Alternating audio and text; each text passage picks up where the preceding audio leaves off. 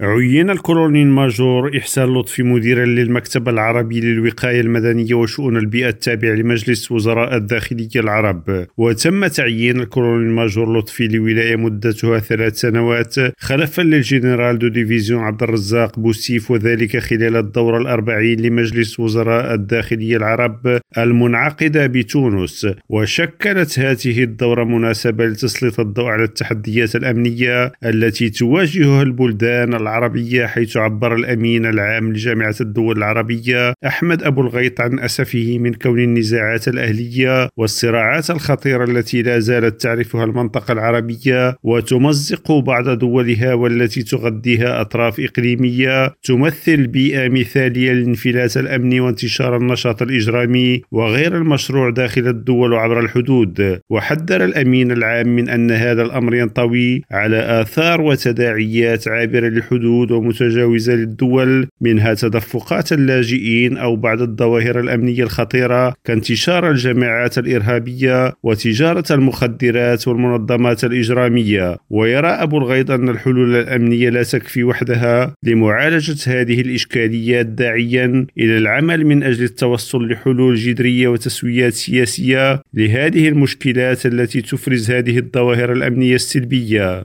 محمود القلعي ريم راديو تونس.